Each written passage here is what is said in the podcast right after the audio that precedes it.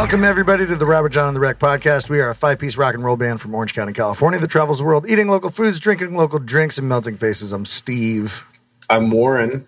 I'm Andrew. And I'm Henry. and this is episode number 104. Welcome, Oh welcome, God. welcome, everybody. We are off to the races. 104. Let's get it. Yeah. Getting in the real numbers. And you know, I think it, it, it goes to say that we've had some pretty awesome guests on this podcast.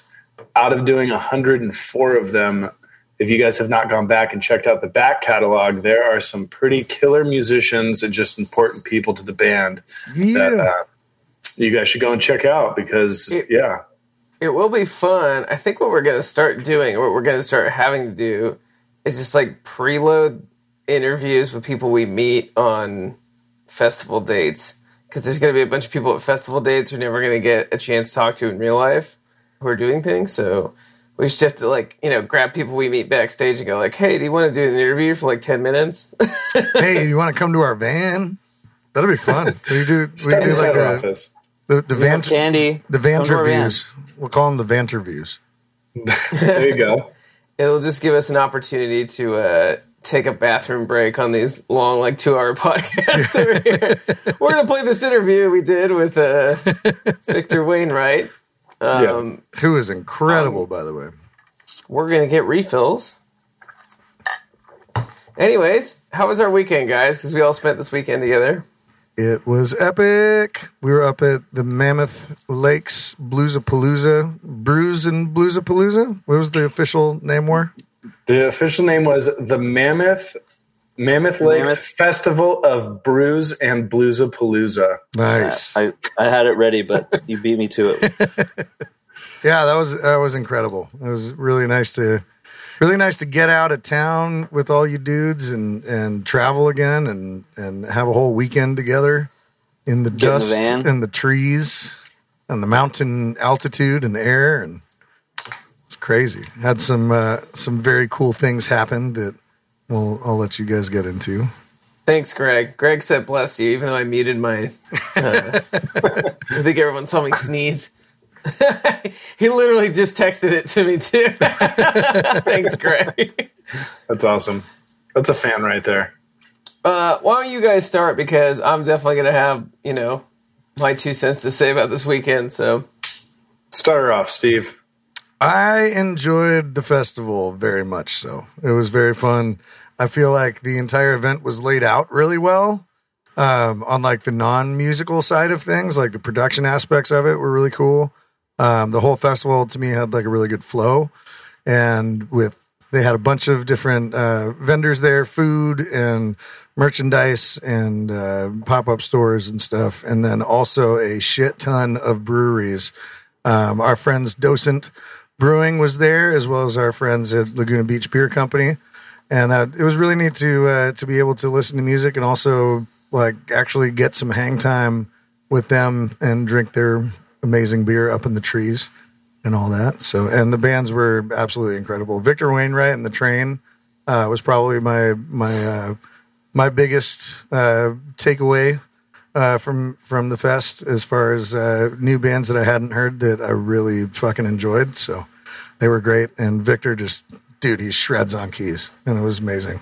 Got to talk with uh, his guitar player Pat for a long time backstage, and the the guys are all super nice, and I'm really hoping that we can work together again.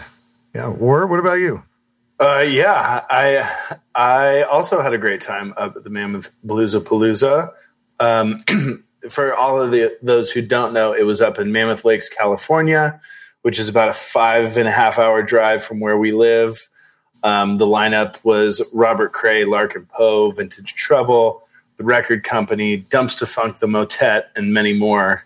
Um, so it was cool to be a part of that lineup. Uh, I love getting up into the the mountainy areas during the summer. I, I think I like it better than being up there during the snow. Um, the only downfall is uh, there's a huge fire going on right now in California. So uh, the smoke was blowing in the first couple days, um, and it's unfortunate that uh, California is on fire again. Uh, I think this is like the third largest fire in the history of the state, but anyway, other than that, it was it was great. It's really good, like Steve said, to be able to hang out with the band. We got an Airbnb. We hung out for the whole weekend. It wasn't just a drive in and drive out sort of date. Um, which is also cool because I feel like we, like Steve said, we hang out with the other bands, we hang out with the the staff, the people who work there, Yeah. um, and then all of uh, all of our favorite beer companies from California were up there. So there was a lot of cool things going on and a lot of people to hang out with. Um, and then the music was great, the vibe was cool, wasn't too crowded. It didn't feel, I don't know, it wasn't crazy. They had a A weekend. Uh, I thought everybody loved us. It was a it was a fun set, fun two sets that we got to play, and uh, our set actually got extended because some people had dropped out, so we got to play longer than anticipated, which is always great for us. Um, so, and then we even got to see some of our our, our dedicated fans, like uh, like Bruce out there. Um, so it was a very Yeah. very great weekend. There was so much to be said, but uh, I don't want to keep going on. So, Henry, what did you think about this weekend? Um, had two or three big takeaways from this weekend. You guys hear me? Yep. Okay, okay, okay. I just felt like I something weird happened real quick. Okay, um, I had two major takeaways from this weekend. Uh, first was that I tried Gator for the first time. Nice. Actually, let's make that let's make that three. Um, I also had a delicious Latin fusion burrito from uh, Rolling Chef three nine five, Yes. and I got myself some pretty sweet Ooh. sterling silver rings. Got a tree of life on the pinky. Got this cool Viking design on the uh, middle finger. Looks like something out of Skyrim.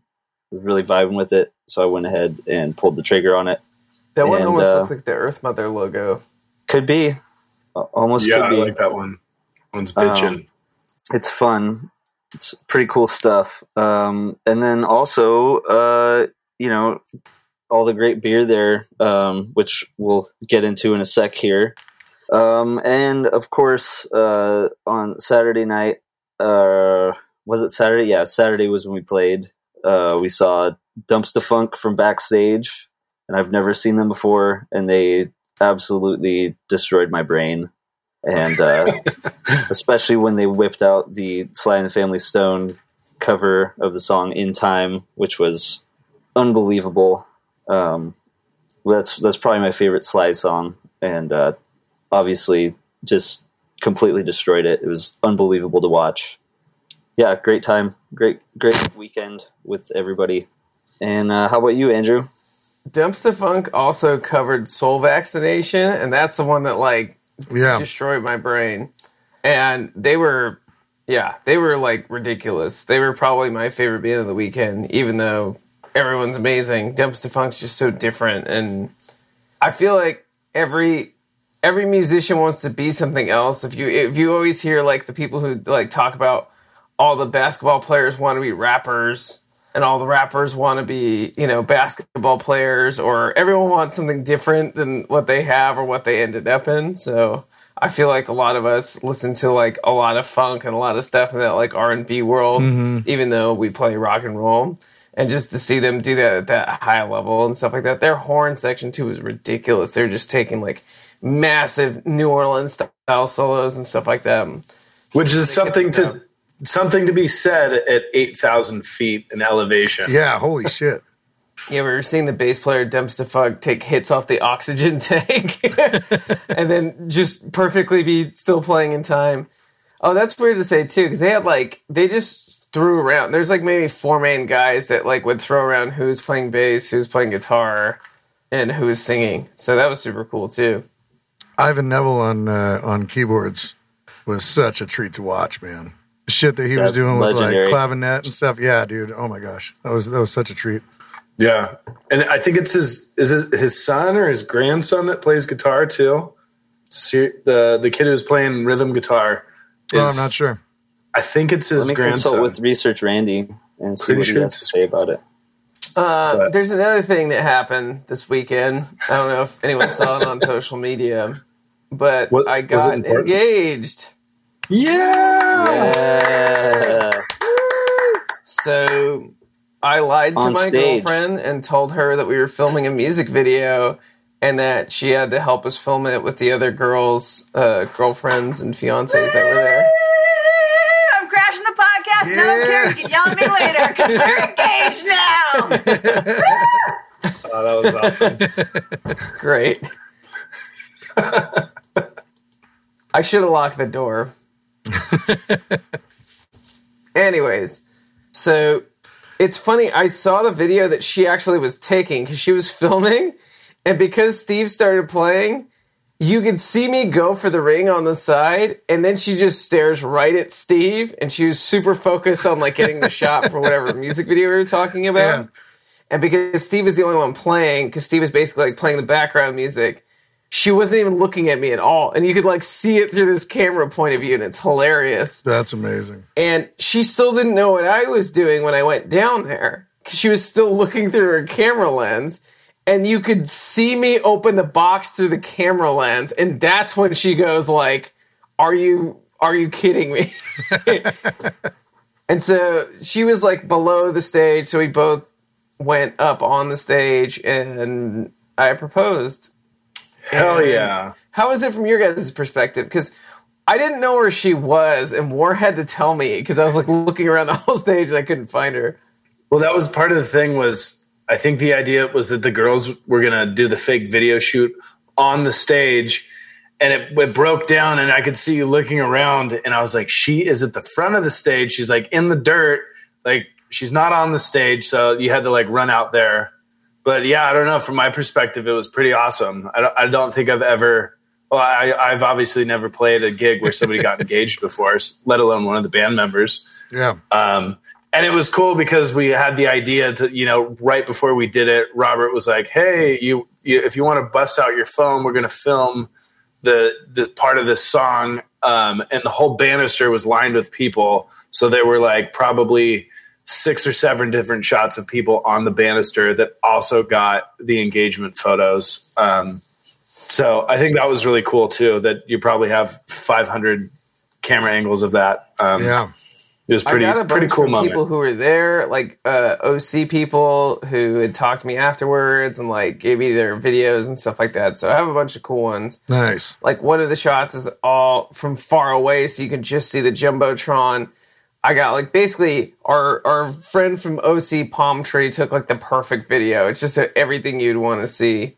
And I feel like I'll like compile them together or something like that because there's so many funny point of view shots that you have to like watch all of them and then they make this like funny story. Especially when I watched the one that Amanda took, I was like, "You gotta be kidding me! This could not be more perfect." Like, you know.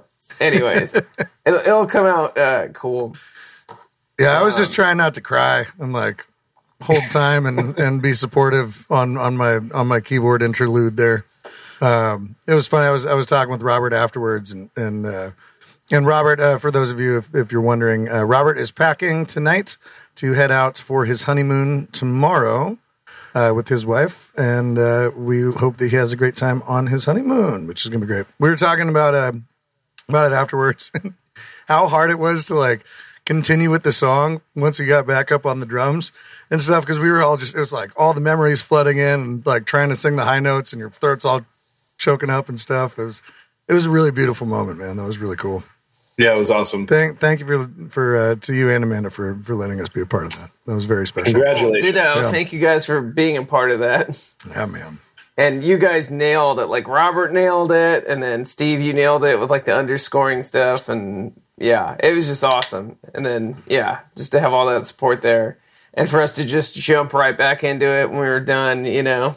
Yeah. I thought that was the coolest part was like you extended that little interlude, Steve, Yeah. where everything dropped out, and then let everybody kind of have their moment. And then Andrew just got right back on the drums. We picked up right where we left off. Yeah. the song.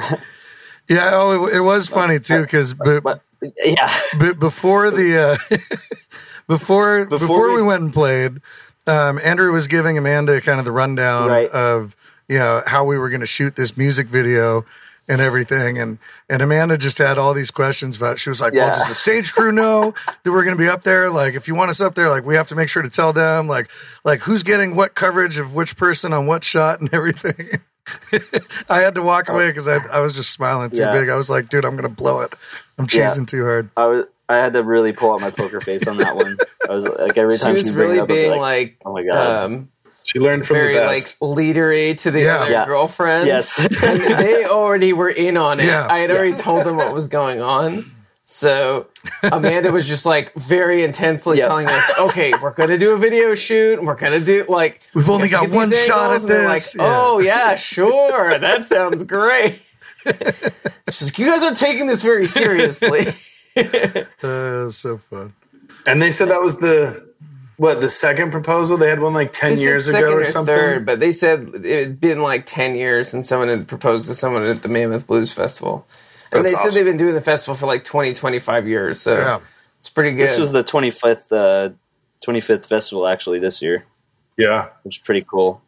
And speaking of the festival, Research Randy just got back to me. Uh, Ian Neville, the guitarist of Dumpstaphunk, is actually Ivan Neville's cousin.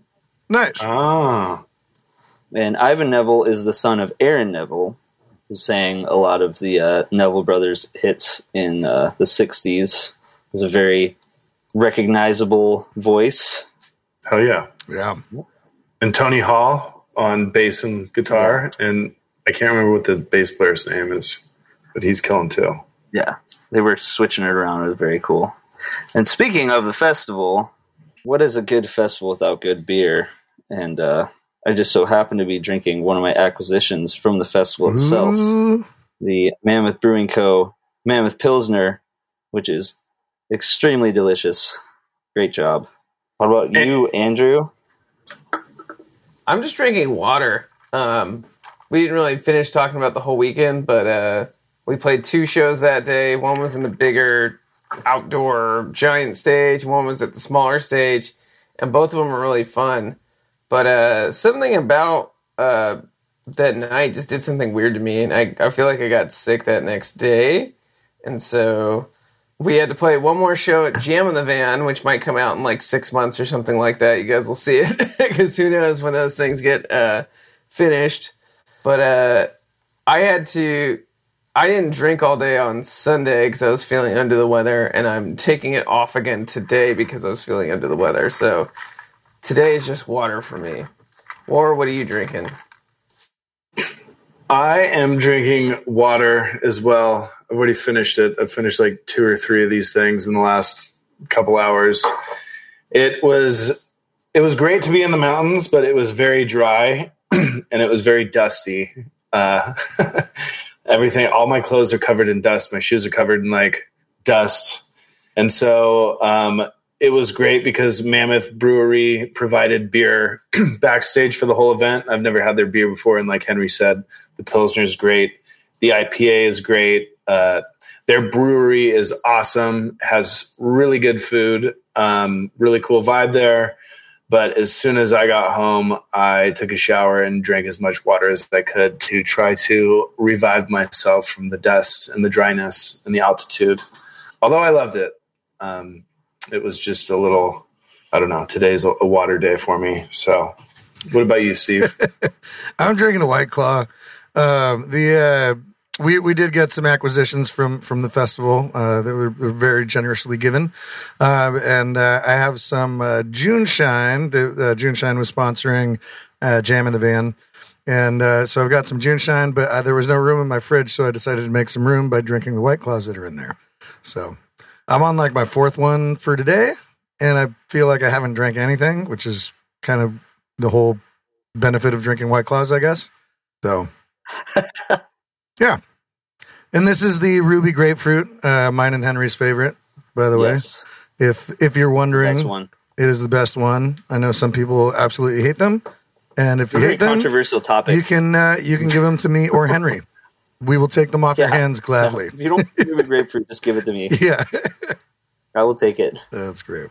Oh, there were a couple more festival highlights for me. Sure. So number one, and this is probably not to anyone else, but just because he's it's uh, someone I saw when I was really young was Laurence Juber, who was Oh, a guitar yeah. player used to play Oh, for yeah. Wings, and just like a a master of sort of like solo guitar arrangement stuff, and that's like his specialty. He does he did a whole record of Beatles tunes that is like amazing. It's just basically like something you'd play at a wedding while people are walking in, but it's just uh, if you actually look at someone play those things, it's like you have to be a master. You have to basically like compose something like that. Yeah, it's And totally he does all these bending. guitar rags and stuff like that, Mhm. like um, like ragtime guitar music and uh, all these cool solo arrangements. So he is freaking phenomenal at that kind of stuff. We actually got to see him play electric too, which I think he is a little more in his element in the uh, solo guitar world. But uh, he sounded great playing solos as well, so that was super cool. And uh, I I didn't get to see a lot of Larkin Poe's set, but I felt like they the only time I saw them before was on the cruise, and on the cruise they were on like a uh, uh, like a show stage. It felt like Yeah, a like a- musical stage or like something like that, yeah. like a, something you'd see at a theater. And just the sound in there for everyone was not very full. It just felt like um, very light. And to hear them on the festival stage with like a good sound system, like I didn't watch a ton of their set, but my God, like what was coming through that speakers was like so much energy, and they killed Yeah. it. I can't say enough good things about them and that set. So Yeah, they work the crowd really well too. Do all that sort of shit. Another cool thing for me was uh, getting to see Robert Cray. Um, yeah. my dad introduced me to his music when I was first starting out on guitar, and um, I've always thought he kind of put an interesting spin on that sort of generation of players in say the early early 80s and, and whatnot and um, got introduced to you know his, his hits like smoking gun and things like that and uh, it was just really cool to get to see him perform um, and especially at the age he's at now like he's in his 60s at least i would guess and uh, man, just just smooth as butter, both his playing and singing. Like we're as good as they've ever been. Um, and he has such a unique style. It's very very tasteful. And while it's not as say like heavy or rocking as other people, it's still very like very musical, fluid, very melodic. Um, I really really enjoyed. Yeah. Yeah. I really really enjoyed it. I really enjoyed him watching. You know the chemistry with his band and and uh, it was a cool moment for me, definitely because it was somebody that um, I was shown when you know I was first coming up as a musician, and and uh, I I believe I got to meet his guitar tech on the cruise, uh, his guitar tech Zach. I believe I saw him backstage. I did not, unfortunately, get a chance to talk to him before he left because it looked like he was kind of busy. So, but you know, Zach, if you see this, it was good to see you. Um, I knew you were there. I knew it was you. I should have said hi, but I looked like you were busy, and uh, maybe next time. yeah, It was It's a long weekend. today, guys. It was a long, a long weekend. weekend. Yeah, we left uh we left Mammoth about 14 hours ago. Yeah. So, Six a.m. yep. so it was uh, 15 Loopy, actually. that's 15 hours why. ago. Yeah. We're all just kind of staring at the end. you know up what can this fix that? Ooh, A what's little bit that? of music. Boom.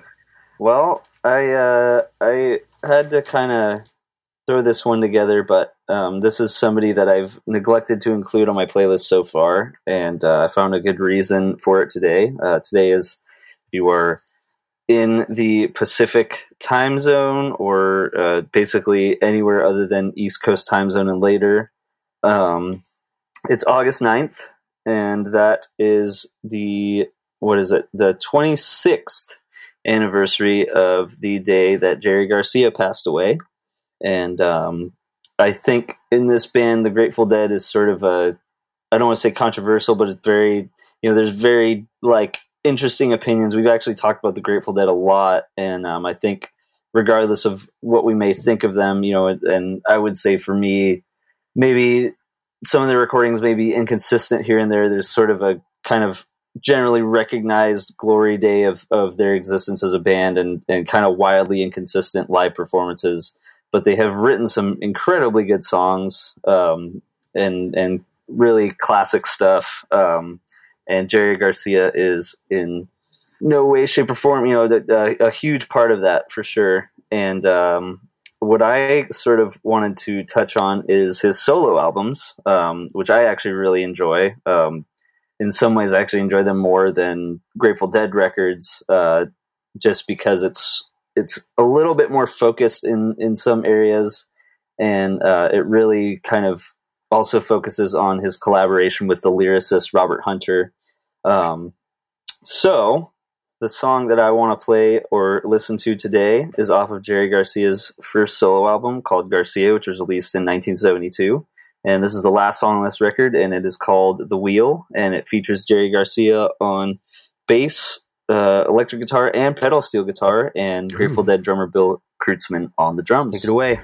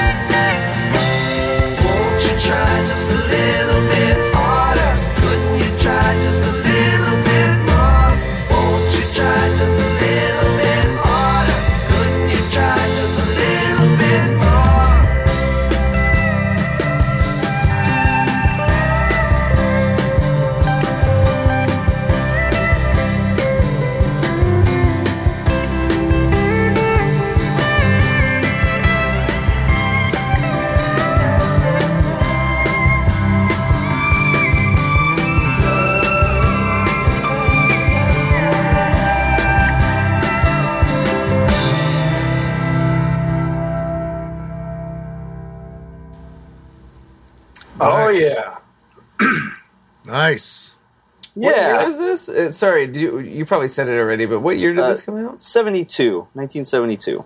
Where? So, sorry, you may have explained this too. Sure. I'm, I'm not being good. I was looking at more stuff about Dumpstaphunk, Yeah, that's okay. but uh, I, I, I was doing that too, so it's not just you. Um, did so? Jer- did Jerry make the solo record just when he was in the Dead? Uh, yeah, I mean, he was still in the dead at the time that he made that solo record, but I think they were on some kind of a break of some sort. Um, he recorded it pretty quickly. Uh, it It's basically, like a Ross and Rachel kind of thing. I guess I don't know. I don't know what that means, but Well, Goddamn millennial. so it's interesting that it came out in 72 because there's an, and I wanted to touch on this. I, I love, I love Europe 72 by the Grateful Dead Yes. because it is one of the tours that they did where they only featured Bill Kreutzmann on the drums. And, um, and I love the Grateful Dead and all the different eras and all that sort of stuff, but I love the simplicity of having the one drummer because it kind of shows you, especially back in 72 when Bill Kreutzmann was still a, a fresh young lad, it kind of shows you how good of a, of a, of a rhythm keeper he was. And it kind of lets, I don't know, that, that era of the dead with one drummer and that specifically Europe 72 is just has some really cool stuff on there with the one drummer. yeah, And my dad had told me that something had happened where um, Mickey Hart's dad was managing the band or something like that. Um, and he ended up, I think he ended up stealing a bunch of money from the Grateful Dead or like ripping them off somehow. And at that time, Mickey Hart was like really distraught by it. And there was some sort of tension between it. And that's why he didn't go on that tour. And I think that that probably has something to do with there was maybe some sort of slowed down or like they probably reeled it back into I don't know to figure whatever they needed to figure out. But that era, that 72 era, Mickey had like kind of taken a back seat on the band for a little bit Sure. for whatever reason that was. Well, Do you- what was what was interesting was that at that around that same period of time in '72, uh, Bob Weir's solo album uh, Ace also came out, which is the album that has playing in the band on it, and Mickey Hart also released a solo album called Rolling Thunder in that same like the early part of 1972. Did you do you know if did uh did Bill Kreutzmann play on that entire Jerry album? Because Yes, yeah, he I was love the, that album. Yeah, uh, he was the- first couple songs are funky as fuck. yeah, super cool. There's there's that one, and then um, the the self titled Garcia album, and there's also Compliments, which is the one that's like the cartoon of him on the cover, and that one has that one's mostly covers, but I really like that one as well. But I just I wanted to feature something that that was his songwriting as opposed to like a cover. Yeah. Um, but, but I love both those records; are really really great. Yeah, and, and again, I think it's cool to highlight his pedal steel playing too, Mhm. because he, you know, has played on some uh, historic stuff with Crosby, Stills, Nash and Young, Yes. and a bunch of other stuff in between. I think you you played something else that he had played pedal steel on that wasn't Crosby, Stills, Nash and Young. Was It- that well, it was David Crosby's solo album. okay? uh, which is almost it, it, basically just features sort of one aspect of their sound in it. Um, but he played pedal steel on that record on the song that I featured on here, um, which again it uh, it's really interesting to hear his style because it's it's not. Uh, like you can tell it's a pedal steel, but it's it's very unique, and and somehow it translates in a way where you're like, oh, that has to be Jerry Garcia, even if you don't know initially that he even plays pedal steel. You're like, man, that sounds like it just sounds like Jerry Garcia. I just feel like I smoked a joint listening to this song, listening to this solo just now. I know I've heard this before somewhere. Yeah. Yeah. Yeah, it's very familiar. Yeah, which is also his guitar playing is like Mhm. one of the most familiar. I feel like too. Right, Um, immediately recognizable. Yeah, totally. And he had a, and I, I like how you brought up the, you know, his solo stuff because he still had a really amazing run of Jerry Garcia albums and Jerry Garcia band albums that are also super, super funky that I feel like, um, I don't know, I feel like isn't as highlighted as much with, uh, with the Grateful Dead, especially some of that Merle and Jerry stuff. It gets really, uh, almost kind of like the, uh, the, who just played at uh, Mammoth that we were just talking about, Robert Cray, kind of like that sort of like funky bluesy thing. We got a question in the comments about uh, if we've have we ever been to Bob Weir or Phil Lesh's venues in Marin. Um, I think this. I'm not sure if if uh, if Warren and Henry were in the band when we went, but we did go Uh, one year on our way up the coast, uh, we stopped in at the Sweetwater Music Hall in Mill Valley to see our friends, uh, the Delta Saints, we were doing a, uh, a West Coast run with, uh, play. Uh, they were supporting Planet of the Abts, I believe. Yeah, it was Right? Matt Abts from Government Mule Yeah. solo project, but it was Matt and uh, Jorgen from Yeah. uh, the bass player from Government Mule, Yeah. just destroying on some Government Mule type stuff with a different guitar player. That was such a who- fun I don't show. remember who it is at this point, but and a really cool venue too. If uh, if y'all haven't been there out there, go check it out because uh, I don't know if it's open, but I'm sure you can uh, ask your own research, Randy's. But really nice spot. I would love to play yeah, I there someday. being a really nice, like very new looking venue. yeah, great sound, like great stage, and then uh, like just north of San Francisco, right? Like not like a that was like Less than an Sausalito, right? Yeah, right, right up there in, in uh, Mill Valley. yeah. It was a gorgeous little mountain town. Like it was super cool. So I, I I loved everything about that venue. Tell them to book us. Yeah. Please, Get Bob Weir so on the fun. phone. hey, Bobby, Bobby. That's always the uh the, all, in all the John Mayer interviews, he, he calls Bob Weir Bobby. It's like, oh, just you get Bobby over here and talk about watches. yeah, right. Oh man, what podcast was that? That was the Watch podcast with John Mayer, It was a uh, Marc what's Maron. name? Marc Maron. Marc Maron. It wasn't Marin. It wasn't Marin. It was the other guy. Oh, Dean Delray. D- Dean Delray. Ah. Thank you. Yeah. This isn't a knock on either of them. I think Dean Delray was just nervous, and then so he just wanted to talk about whatever John Mayer wanted to talk about at that moment. And John Mayer is just obviously obsessive about everything and loves everything to like a crazy level. So we just started talking about watches, and it was just forty to sixty minutes on ten thousand to a Yeah. million dollar watches, and it was like. I remember waking up, Oh, man. waking up from sleeping in the van, falling asleep, waking up, falling asleep again like four times, and they were still talking about watches. All right. Yeah. I, I have a funny topic for tonight. And I think it reminded me because every time we play these festivals or shows, like they do pretty good at catering or uh, asking, uh, like getting stuff that we had requested on a writer or something like that. Yeah. And then um, we've gotten really good at like planning ahead and going like, oh, we should just like take all these waters because I have to buy you know, if I don't take waters with me or whatever, I'm gonna buy water at a gas station. That's gonna be like four dollars or something like Yeah. that because it's at a gas station. So let me just snag all these waters and throw them in my bag, and I'll have them for the next couple days. Or it'll be like a bowl of fresh fruit, and we'll like eat that in the van for a week or something. So like we've gotten the sixth sense for snagging a bunch of shit backstage.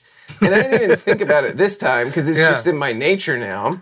So I took like whatever two six packs of beer or like the four packs of the Mammoth beer while we're drinking the Mammoth beer tonight. And I think we went home with like I don't know, sixteen to twenty four of those big Mammoth tall cans. uh, because we were like just I just kept stashing. I'm like I don't know, we might need it later. And if we had later nights, like I think everyone was just tired when we got home. But if we got home, like there'd be, and we were drinking, those things would be gone in a flash. Oh, yeah. um, what? And then this could be like uh, something else too. This could be like memorabilia or things like that. What have you? What's the weirdest thing, or what's the thing you like love the most that you took from a venue, either in like a, in a, like nostalgia sort of way, like you took something from there, um, or a like oh my god i just love these cookies and they gave us a bunch of them and i wasn't supposed to take it no i, I just took the rest of them I'll start with these ones. I I have a uh, a collection of, of show badges and stuff. This isn't all of them. I've got a lot more back up at my parents' house, but pretty much any event that I work, if there's if there's a badge, then uh, then I'll I'll take one. We didn't get lanyards for this one though.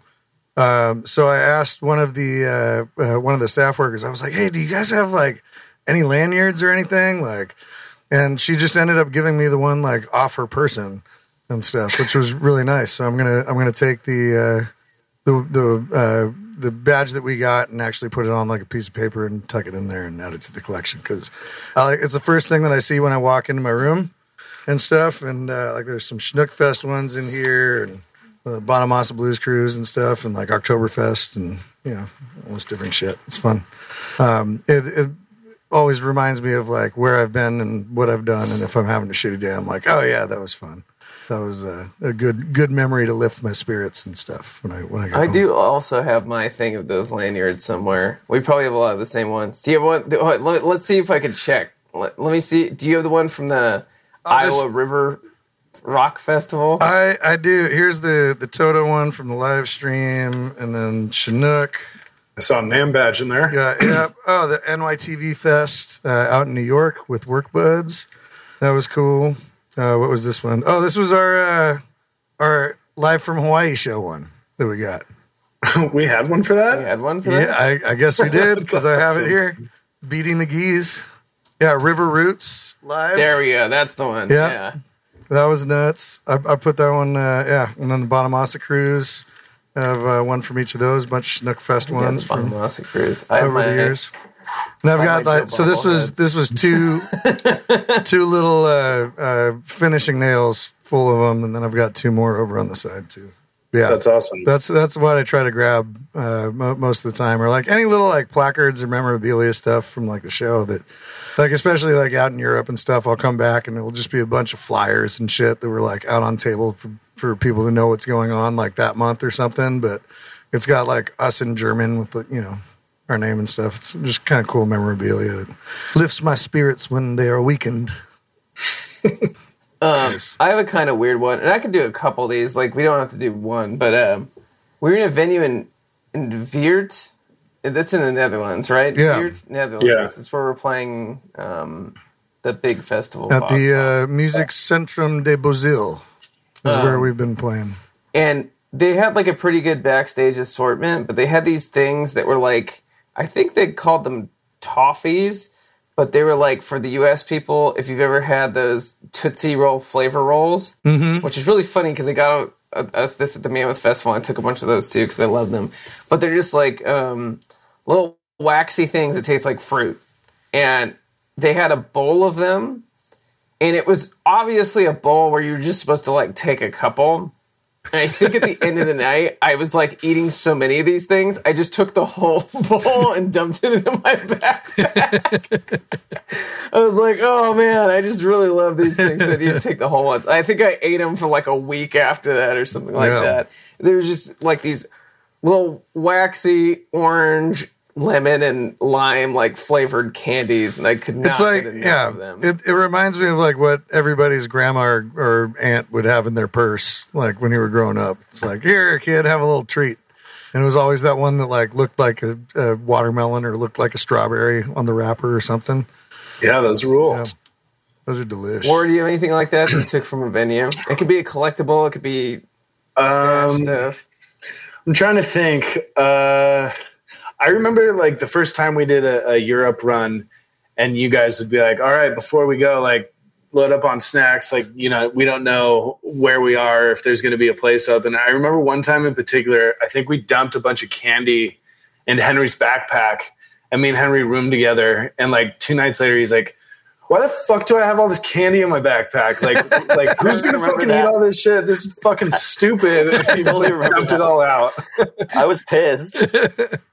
I was And- pissed yeah. because I don't like candy at all. Like I, I literally do not like it at all. And I, I like opened my backpack and it like was taking up all this space that was supposed to be for like pedals or whatever. Because I don't think I had a pedal board at that time.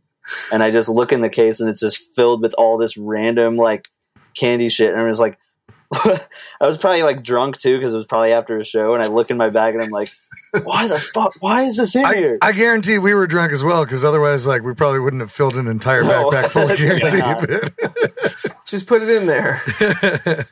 But Yeah. with that being said, I do love the the the Haribo uh, Haribo gu- gummy bears that they they have out in Europe everywhere. So if those are backstage, I'll try to put a couple in my pockets. Um, and then I like just like uh, I like the collectible sort of stuff. I still have a, a ticket box that I have a lot of my old tickets in. I think we maybe had talked about this on one of podcasts, but I'll try to get either like a ticket stub or like if we go to a festival, I'll try to get like a little flyer or whatever I can to just put in the ticket box. And I don't know. Same with like like I still have my Joe bobbleheads. I have my my Yeah. field trip, Docent Field Trip Brewing Cup from their festival. I have the I from the 25th anniversary of this Bluesapalooza. They gave you a little tasting cup that you could get free tastes at every place. So I I have one of those. Um, I also like just the weird knick-knacky sort of shit that you can get from um, from venues. I don't I don't keep pa- well, I guess I do keep a couple passes. I put them in my ticket box, but yeah, I don't know. I on the other hand is I, I have a ticket box. I never know what to do with it, and I had a one buddy of mine lay out like a hundred of his tickets just in a frame and just put it on the wall. And I was like, oh, that would be kind of a cool idea to see shows from. I don't know. I, pro- I have tickets probably from like middle school. Shit, when but- when I when I end up buying a house someday, hopefully in the not too distant future, my goal is to uh, to make a custom like coffee table with like all the patches and like passes and stuff. I think Oh, would be, that's cool. like really cool. Like to like like lay them in there like in you know like an epoxy or something, and and just have that be like here's this cool table with memories. That'd yeah. cool. there was this other time, and I don't think we told the story because uh, it gets it runs pretty deep, and it runs with the old group of people. So I don't think we'd tell the story that much. Um, but I could tell this piece of the story. So we played at God, what uh, I can't remember what city is it's in, and maybe Steve will help me.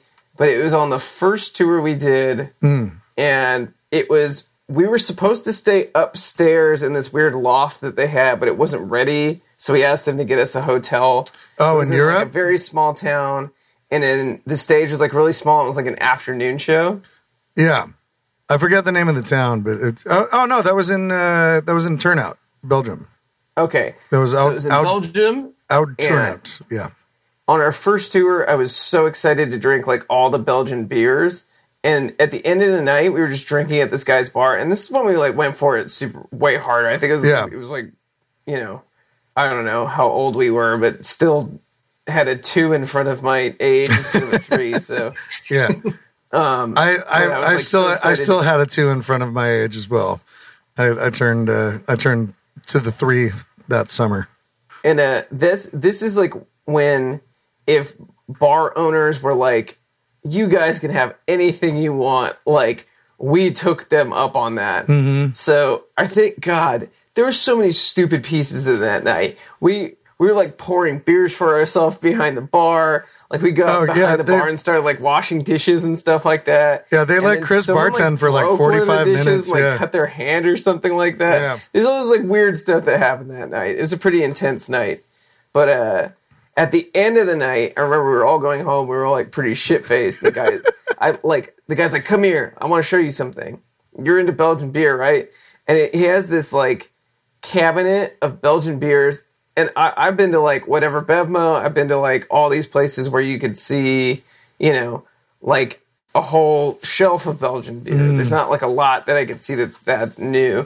And he shows me this case he has in the back, this cold case, and the whole fridge is stuff I've never heard of before. And I'm like, holy shit! Like he's like, take whatever you want. Wow. And then he just sort of drunkenly stumbles off or whatever.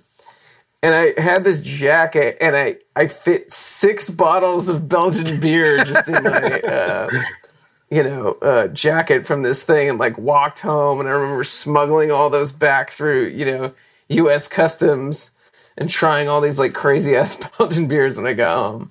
Well, Andrew, you've you've always you've always brought back beers like to share and stuff, like in, in your uh, carry on luggage and stuff, or, or in your check luggage. Um, I remember, yeah, because like most most of the times that we go out on the road, like you come back and your your suitcase. I don't know how you fit as many beers in your suitcase as you do. It's it's kind of a a, a really cool marvel of engineering and uh, and packistry. I guess if, Yeah, if we can coin I- I- that term. All my clothes move into either my drum box or my backpack, and then my suitcase is all just full of alcohol. yeah. I've been That's smuggling amazing. back rum.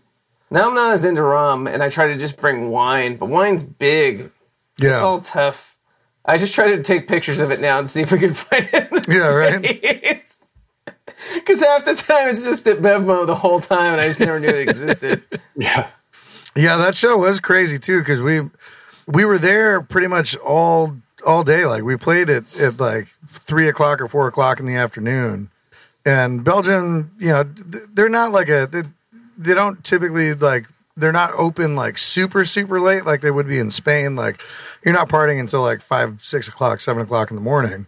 But we were definitely there drinking for you know as soon as we were done and loaded up into the van until the wee Yeah, hours that was a pretty intense. and it was night. all you know Belgian beer on tap, which for them is like their Budweiser and their you know whatever their local you know domestic is, and for us it's just like this is fucking insane. We are all completely shit faced now. It was funny. I remember walking home very disgruntled because I was talking with this girl, and then she ended up. Uh, she was like, "Yeah, let's go back to like my place," and I'm like, "Cool." And then I go to the bathroom and I come back out and she's making out with some other dude and I just got pissed and like went home and stuff. That was that was a that was a night. weird night. That was a weird night. We can't tell the end of that story. yeah, Two stories we can't tell from that. but uh, yeah, the night the night didn't the- end there, but it was uh, it was fun. I remember I went back and and uh, Game of Thrones was still on at that point, and uh, they accidentally leaked an episode online, and so I downloaded it and watched it, and I was like a week ahead of everybody. I was all excited about that. But the show was fun. Manny kicked all of our asses in foosball as well. Of course. So we Yeah. learned how Europeans play foosball. Oh my they play for keeps. They Yeah. don't screw around with that. I didn't even realize that foosball was played at that level until I saw how they played out there. Yeah. Oh man, I can't wait to get back out there. Create more memories like that with you guys. It's gonna be dope. The- All right, maybe the- one more piece here. What's one thing that they provide for us backstage somewhere that like we can't get anywhere else? It's like your favorite thing out there. Ooh. I I have I have something that I saw a friend do um, that I thought was very smart, especially for us. This isn't something hard to get or anything like that, but uh, I saw Mark Pacificar, our friend who plays bass for Vertical Horizon, put that he gets nine volt batteries Oh, on nice. the rider, which is genius because all of the guitar pedals run with nine volt batteries, and those can be kind of a pain in the ass to get sometimes. So if you can just get a nine volt battery at the venue you're playing every night and put a fresh one in your guitar or in your pedal, I think that is a very good use Yeah, of a brilliant. rider backstage. That's like a super secret. I'm making a note right now thing. to add that to ours. It's a very smart move. I'm gonna do nine volts and fuses for Nord keyboards. Mm-hmm. There you go. Just to just to see like how specific they get with the rider.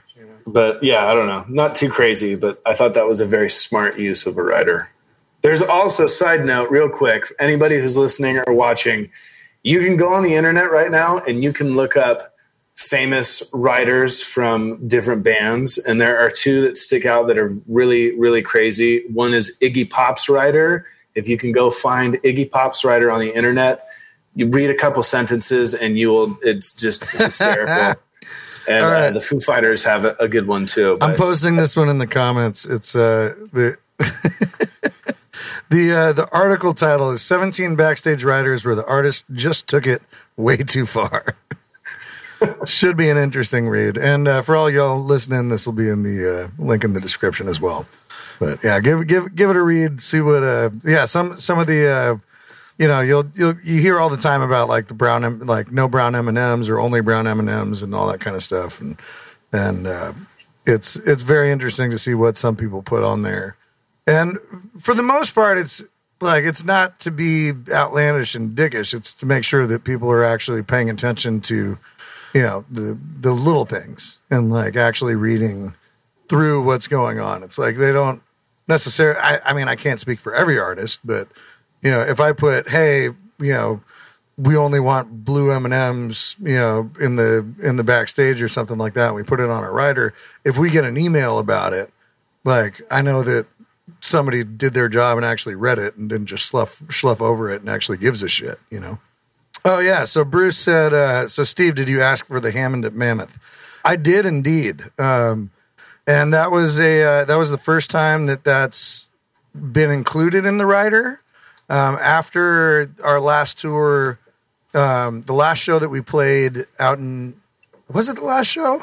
Maybe not, but um, the last time I used a real B3 on stage was at the Gavarnwinkle Festival on my birthday in 2019, uh, which is amazing that that's going to be our first show back is the Gavarnwinkle Festival um, this year. So, uh, and they have a B3 there. I, I didn't realize that these festivals had backline Hammonds.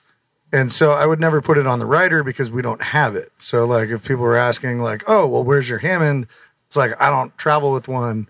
And so I'm not going to, you know, ask somebody to go and do it just for me. Um, but they had it at, lately I've just been putting it on the writer on our stage writer and uh and it was great. And they hit us up and they were like, "Hey, so you're going to be using the Hammond, and then we also have a Nord Electro uh, five or something." I'm like, "Oh, I'll bring my own keyboard. I have my own sounds loaded up and stuff uh, for that." But yes, thank you for the Hammond. And they're like, "What side of the stage you want it on? You still want it on stage left?" I'm like, "Yeah," and that was just amazing. And she was beautiful and played like a dream. And uh, that was that was really special to be able to do that. So big big shout out to the Backline Company uh, that, that handled the Mammoth Bluesapalooza. Um, they kept that that beautiful machine in tip top shape, and it was a dream to play. It was like butter. Yeah, it sounded Beautiful. great. Screaming. Yeah. So I'm gonna keep putting that shit on the rider, and if they hit me up, and they're like, "We don't have one," then I'll be like, "No problem." Thanks for looking at it and giving me a call. So Yeah. yeah, Well, nice. What do we have coming up, guys? Not much until we go to Europe in two or three weeks. Yeah, we fly out at the end of August, right? Which is crazy. yep. We'll see what happens with COVID, but right now everything's like open. But who knows? In a week, everything could change. Fingers crossed, fingers crossed. Amanda Um, Davis has a wedding. That's funny. um, and with that being said, if you do want to follow any of our tour dates or follow the band at all, you can find all of our information at www.robertjonandthewreck slash tour. That gives you all of our dates, whether you're in Europe or the United States. Um, and there's ticket links and all that sort of information there. Um, like Andrew said, we are leaving at the end of the month to go to Europe, hopefully safely and efficiently um, for about a month, uh, featuring a two week run in the UK, which we're very excited about. And then after that, we come back and we're going to hit the States. We're going to be in the Midwest and in the South. Um, so if you guys have any friends uh, in either of those places, let us know. Um, we're excited to come to Europe. We're excited to hit the States. So all of that stuff, again, can be found at our website, www.robertjonandthewreck.com. And we also have a brand new album coming out. Yeah. Shine a Light on Me, Brother, which is coming Finally. out Friday, September 3rd. We've been playing new songs from the album um, that seem to be going over very well. Uh, so uh, you can pre order that uh, at our website as well. And there are limited edition pre order packages that include shirts and different cool accoutrements, uh, Robert Jon and the Wreck's stuff. So um, head over there, get a pre order package, come out, see a show. Yeah. Tell, tell us you love us. We have a couple new videos and stuff coming up too. They're not gonna probably not gonna be released for the next couple weeks, but we got a bunch of fun stuff going on. Uh, We talked about it, I think, on the last podcast, or maybe the one before that. But uh, yeah, that stuff's done and uh, looking really good. So we got a lot of stuff coming your way. Yeah. So make sure Yeah. to click all the links in the description below and uh, to play us out tonight. Uh, since we've been talking about them for a lot of this podcast, we are going to play a song from Dumpstaphunk's new record that came out this year. Where do we go from here? And the song is called United Nations Stomp featuring Marcus King. And uh, we hope you enjoy and have a great week and be good to each other and get wrecked.